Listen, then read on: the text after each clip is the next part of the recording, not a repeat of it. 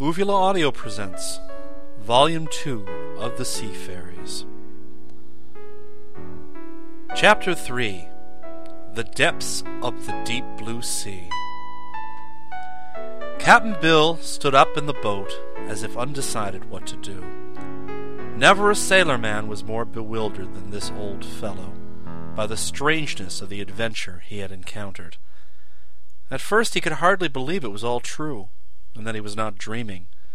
But there was Trot in the water, laughing with the mermaids, and floating comfortably about, and he couldn't leave his dear little companion to make the trip to the depths of the ocean alone. Take my hand, please, Captain Bill, said Princess Clia, reaching her dainty arm toward him. And suddenly the old man took courage and clasped the soft fingers in his own. He had to lean over the boat to do this, and then there came a queer lightness to his legs, and he had a great longing to be in the water. So he gave a flop and flopped in beside Trot, where he found himself comfortable enough, but somewhat frightened. Lar sakes! he gasped. Here's me in the water with my rheumatics. I'll be that stiff tomorrow I can't wiggle. You're wiggling all right now, observed Trot.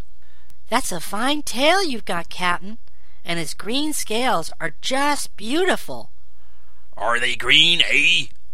he asked, twisting around to try to see them. Green as emeralds, Captain. How do they feel? Feel, Trot? Feel? Why, this tail beats that old wooden leg all holler. I can do stunts now I couldn't have done in a thousand years with that old pig.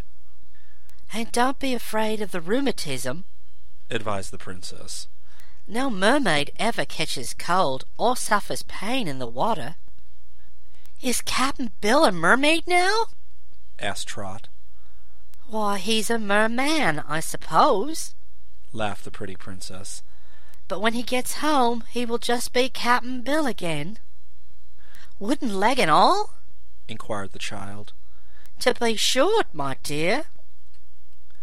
The sailor was now trying his newly discovered powers of swimming, and became astonished at the feats he could accomplish. He could dart this way and that with wonderful speed, and turn and dive, and caper about in the water far better than he had ever been able to do on land, even before he got the wooden leg. And the curious thing about this present experience was that the water did not cling to him and wet him as it had always done before. He still wore his flannel shirt and pea jacket and his sailor cap, but although he was in the water and had been underneath the surface, the cloth still seemed dry and warm. As he dived down and came up again, the drops flashed from his head and the fringe of his beard but he never needed to wipe his face or eyes at all. Trot, too, was having queer experiences, and enjoying them. When she ducked under the water, she saw plainly everything around her, as easily and distinctly as she had ever seen anything above the water. And by looking over her shoulder, she could watch the motion of her new tail, all covered with pretty, iridescent pink scales, which gleamed like jewels. She wore her dress, the same as before, and the water failed to affect it in the least. She now noticed that the mermaids were clothed too, and their exquisite gowns were the loveliest things the little girl had ever beheld. They seemed made of a material that was like sheeny silk, cut low in the neck and with wide flowing sleeves that seldom covered the shapely white arms of her new friends. The gowns had trains that floated far behind the mermaids as they swam, but were so fleecy and transparent that the sparkle of their scales might have been seen reaching back to their waists, where the human form ended and the fish part began. The sea fairies wore strings of splendid pearls entwined around their throats, while more pearls were sewn upon their gowns for trimmings. They did not dress their beautiful hair at all, but let it float around them in clouds. The little girl had scarcely time to observe all this when the princess said, Now, my dear, if you're ready, we will begin our journey, for it's a long way to our palaces. All right, answered Trot, and took the hand extended to her with a trustful smile. Will you allow me to guard you, Cap'n Bill? asked the blonde mermaid, extending her hand to the old sailor. Of course, Mom. Yes, he said, taking her fingers rather bashfully. My name is Merla, she continued, and I am cousin to Princess Clia. We must all keep together, you know, and I will hold your hand to prevent your missing the way. While she spoke, they began to descend through the water, and it grew quite dark for a time because the cave shut out the light. But presently Trot, who was eagerly looking around her, began to notice the water lightening, and saw they were coming into brighter parts of the sea. We have left the cave now, said Clia, and may swim straight home. I suppose there are no winding roads in the ocean, remarked the child, swimming swiftly beside her new friends. Oh, yes, indeed. At the bottom, the way is far from being straight or level, replied Clia. But we are in the midwater right now, where nothing will hinder our journey, unless. She seemed to hesitate, so Trot asked, Unless what? Unless we meet with disagreeable creatures, said the princess. The midwater is not as safe as the very bottom, and that is the reason we are holding your hands. What good would that do? asked Trot. You must remember that we are fairies, said Princess Clia. For that reason, nothing in the ocean can injure us. But you two are mortals, and therefore not entirely safe at all times unless we protect you. Trot was thoughtful for a few moments and looked around her anxiously. Now and then a dark form would shoot across their pathway or pass them at some distance but none was near enough for the girl to see plainly what it might be.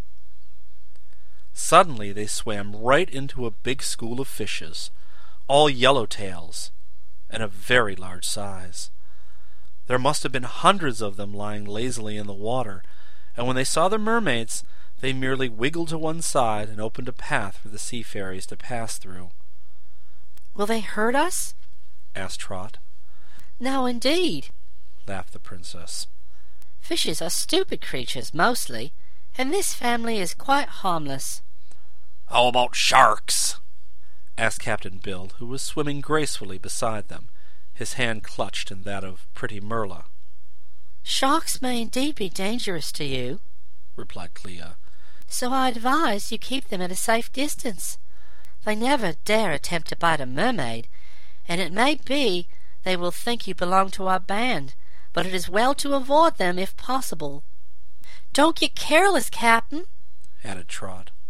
I surely won't, mate, he replied. You see, I didn't used to be afraid of sharks, 'cause if they came near I'd stick my wooden leg at 'em. But now if they happens to fancy these green scales, it's all up to old Bill. Never fear, said Merla. I'll take care of you on our journey, and in our palaces you will find no sharks at all. Can't they get in? he asked anxiously. No, the palaces of the mermaids are inhabited only by themselves. Is there anything else to be afraid of in the sea? asked the little girl, after they had swum quite a while in silence. One or two things, my dear, answered Princess Clia. Of course, we mermaids have great powers being fairies, Yet among the sea people is one nearly as powerful as we are, and that is the devilfish. I know, said Trot. I've seen 'em. You've seen the smaller ones, I suppose, which sometimes rise to the surface or go near the shore and are often caught by fishermen, said Clia. But they are only second cousins of the terrible deep sea devilfish to which I refer. Those ones are bad enough, though, declared Captain Bill. If you know any worse ones, I don't want an introduction to 'em. The monster devilfish inhabit caves in the rugged mountainous regions of the ocean, resumed the princess. And they are evil spirits who delight in injuring all who meet them. None lives near our palaces, so there is little danger of your meeting any while you are our guests. I hope we won't, said Trot. None for me, added Captain Bill. Devils of any sort ought to be given a wide berth, and devil fishes is worser than sea serpents. Oh, you know about sea serpents? asked Merla, as if surprised. Not much I don't, answered the sailor, but I've heard tell of folks was seen 'em. Did they ever live to tell the tale? asked Trot. Sometimes, he replied. Oh, they're just awful creatures, mate. How easy it is to be mistaken, said Princess Clia softly. We know the sea serpents very well, and we like them. You do? exclaimed Trot. Yes, dear. There are only three of them in all the world, and not only are they harmless, but quite bashful and shy. They are kind-hearted, too, and although not beautiful in appearance, they do many kind deeds, and are generally beloved. Where do they live? asked the child. The oldest one, who is king of the ocean, lives quite near us, said Clia. His name is Anko. How old is he? inquired Captain Bill curiously. No one knows. He was here before the ocean came, and stayed here because he learned to like the water better than the land as a habitation. Perhaps King Onko is ten thousand years old, perhaps twenty. We often lose track of the centuries down here in the sea. That's pretty old, isn't it? said Trot. Older than Captain Bill, I would guess. Somewhat, chuckled the sailor man. Somewhat older, mate, but not by much. Perhaps the sea serpent ain't got grey whiskers. Oh, he has, yes, responded Merla with a laugh. And so have his two brothers, Unko and Inko. They each have an ocean of their own, you know, and once every hundred years they come here to visit their brother Unco.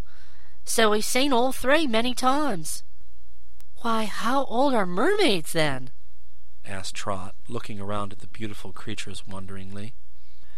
We are like all ladies of uncertain age, rejoined the princess with a smile. We don't care to tell. Older than Captain Bill? Oh, yes, dear, said Clia. But we haven't any grey whiskers, added Merla merrily. And our hearts are ever young. Trot was thoughtful. It made her feel solemn to be in the company of such old people. The band of mermaids seemed to all appearances young and fresh, and not a bit as if they'd been soaked in water for hundreds of years. The girl began to take more notice of the sea maidens following after her. More than a dozen were in the group, all very lovely in appearance, and clothed in the same gauzy robes as Merla and the princess. These attendants did not join in the conversation, but darted here and there in sportive play, and often Trot heard the tinkling chorus of their laughter. Whatever doubts might have arisen in the child's mind through the ignorant tales of her sailor friend, she now found mermaids to be light-hearted, joyous, and gay, and from the first she had not been in the least afraid of her new companions. How much farther do we have to go? asked Captain Bill presently. Are you getting tired? Merla inquired. No, said he, but I'm sort of anxious to see what your palaces look like. Inside the water ain't as interesting as the top of it. It's fine for swimming, I'll agree, and I like it, but there ain't nothing special to see that I can make out. That is true, sir, replied the princess. We have purposely led you through the mid-water, hoping you would see nothing to alarm you until you get more accustomed to our ocean life. Moreover, we are able to travel more swiftly here. How far do you think we have already come, Captain? Oh, about two miles, he answered. Well, we are now hundreds of miles from the cave where we started, she told him. You don't mean that, he exclaimed in wonder. Then there's magic in it, announced Trot soberly. True, my dear. To avoid tiring you and to save time, we have used a little of our fairy power, said Clia. The result is that we are nearing our home. Let us go downward a bit now, for you must know that the mermaid palaces are at the very bottom of the ocean, in its very deepest parts. Chapter 4 The Palace of Queen Aquareine Trot was surprised to find it was not at all dark or gloomy as they descended farther into the deep sea. Things were not quite so clear to her eyes as they had been in the bright sunshine above the ocean's surface, but every object was distinct, nevertheless, as if she saw it through a pane of green tinted glass. The water was very clear, except for this green shading, and the little girl had never before felt so light and buoyant as she did now. It was no effort at all to dart through the water, which seemed to support her on all sides. I don't believe I weigh anything at all, she told Captain Bill. No more do I, Trot, said he. But that's natural, seeing as we're under water so far. What bothers me most is how we manage to breathe, having no gills like fishes have. Are you sure we haven't got any gills? she asked, lifting her free hand to feel her throat. Sure. Ne'er the mermaids haven't any either, declared Captain Bill. Then, said Trot, we're breathing by magic. The mermaids laughed at the shrewd remark, and the princess said, You have guessed correctly, my dear. Go a little slower now, for the palaces are in sight. Where? asked Trot eagerly just before you. In that grove of trees? inquired the girl. And really, it seemed to her they were approaching a beautiful grove. The bottom of the sea was covered in white sand, in which grew many varieties of sea shrubs, with branches like those of trees. Not all of them were green, however, for the branches and leaves were of a variety of gorgeous colors. Some were purple, shading down to light lavender, and there were reds all the way from a delicate rose pink to vivid shades of scarlet. Orange, yellow, and blue shades were there too, mingling with the sea greens in a most charming manner. Altogether, Trot found the brilliant coloring somewhat bewildering. These sea shrubs, which in size were quite as big and tall as the trees on earth, were set so close together that their branches entwined but there were several avenues leading into the groves, and at the entrance to each avenue the girl noticed several large fishes with long spikes growing upon their noses. These are swordfishes, remarked the princess as she led the band past one of these avenues. Are they dangerous? asked Trot. Not to us, was the reply. The swordfishes are among our most valued and faithful servants, guarding entrances to the gardens which surround our palaces. If any creatures try to enter uninvited, these guards fight them and drive them away. Their swords are sharp and strong, and they're fierce fighters, I assure you. I've known 'em to attack ships and stick their swords right through the wood, said Captain Bill. Those belong to the wandering tribes of swordfishes, explained the princess. These who are our servants, are too sensible and intelligent to attack ships. The band now headed into a broad passage through the gardens, as their mermaids call these gorgeous groves, and the great swordfishes guarding the entrance made way for them to pass, afterward resuming their posts with round and watchful eyes. As they slowly swam along the avenue, Trot noticed that some of the bushes seemed to have fruit growing on them but what these fruits might be neither she nor Captain Bill could guess.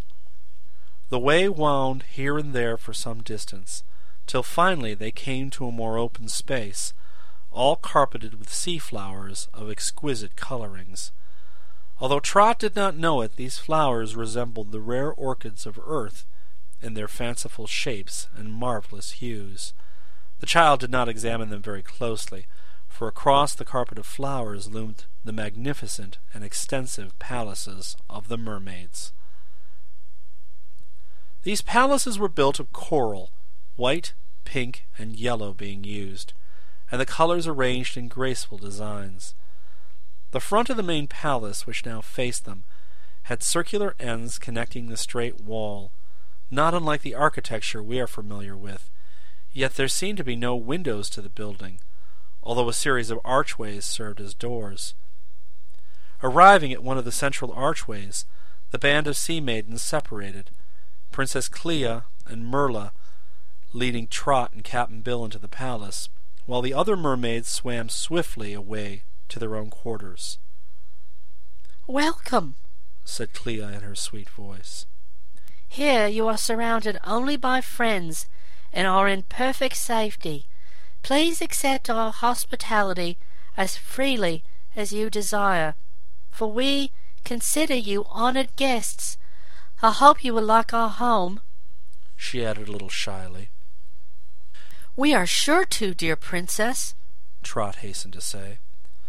Then Clia escorted them through the archway and into a lofty hall. It was not a mere grotto, but had smoothly built walls of pink coral inlaid with white. Trot at first thought there was no roof, but looking upward she could see the water all above them. But the princess, reading her thoughts, said, with a smile, Yes, there is a roof, or we would be unable to keep all the sea people out of our palace. But the roof is made of glass to admit the light. Glass? cried the astonished child. Then it must be an awfully big pane of glass. It is, agreed Clia. Our roofs are considered quite wonderful, and we owe them to the fairy powers of our queen. Of course, you understand there is no natural way to make glass under water.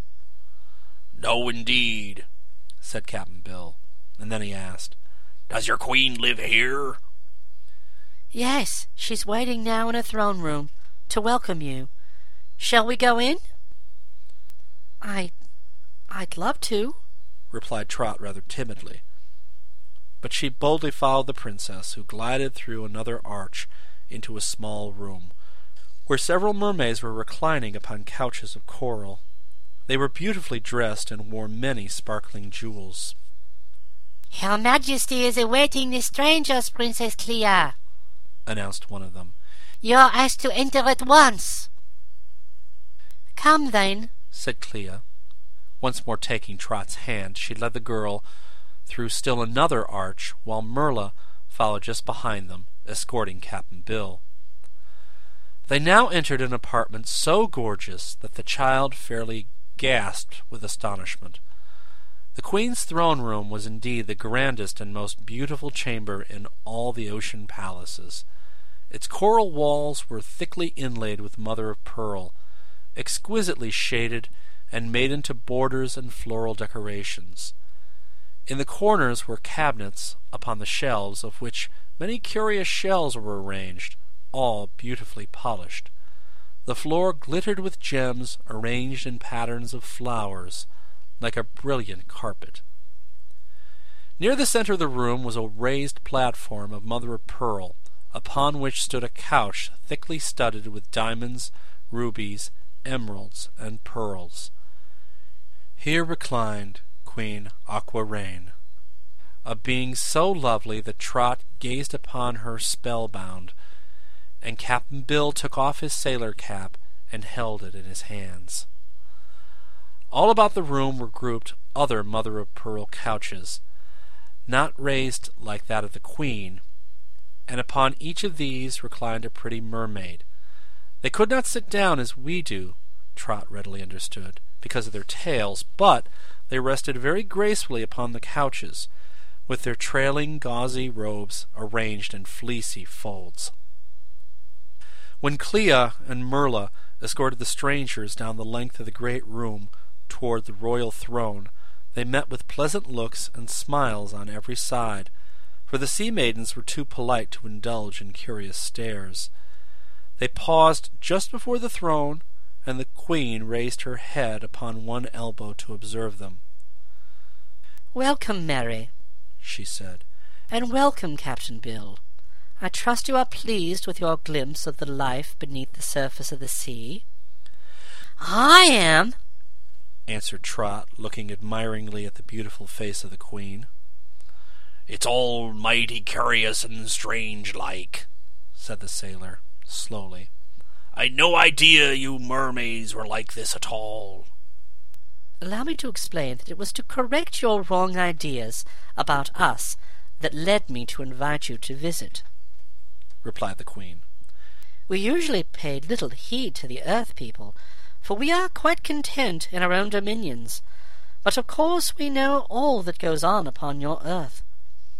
So when Princess Clia chanced to overhear your absurd statements concerning us, we were greatly amused, and decided to let you see, with your own eyes, just what we are like. I'm glad you did, answered Captain Bill, dropping his eyes in some confusion as he remembered his former description of the mermaids. Now that you are here, continued the Queen in a cordial, friendly tone, you may as well remain with us a few days and see the wonderful sights of our ocean. I'm much obliged to you, ma'am, said Trot, and I'd love to stay ever so much, but Mother worries just dreadful if we don't get home in time.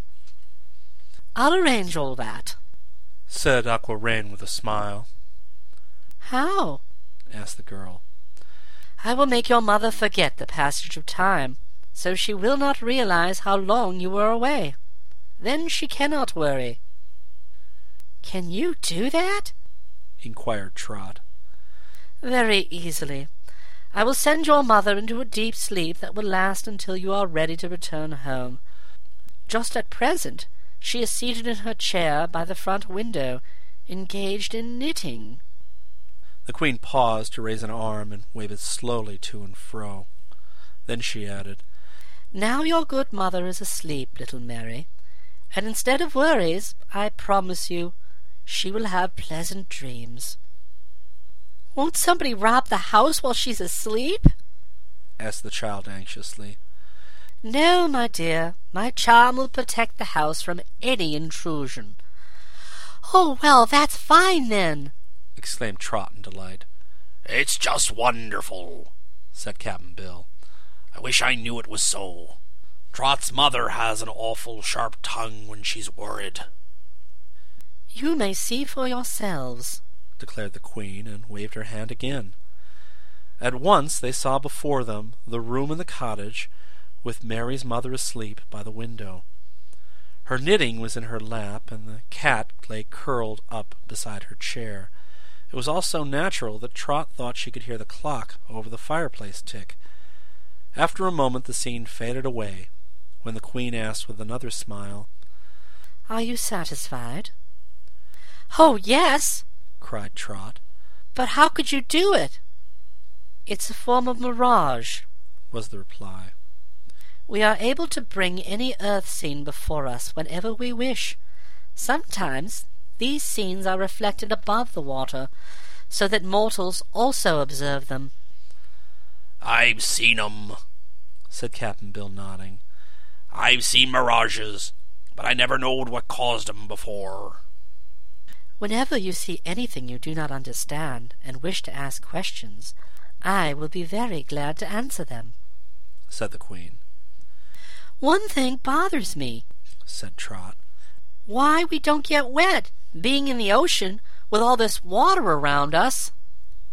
That is because no water really touches you, explained the Queen.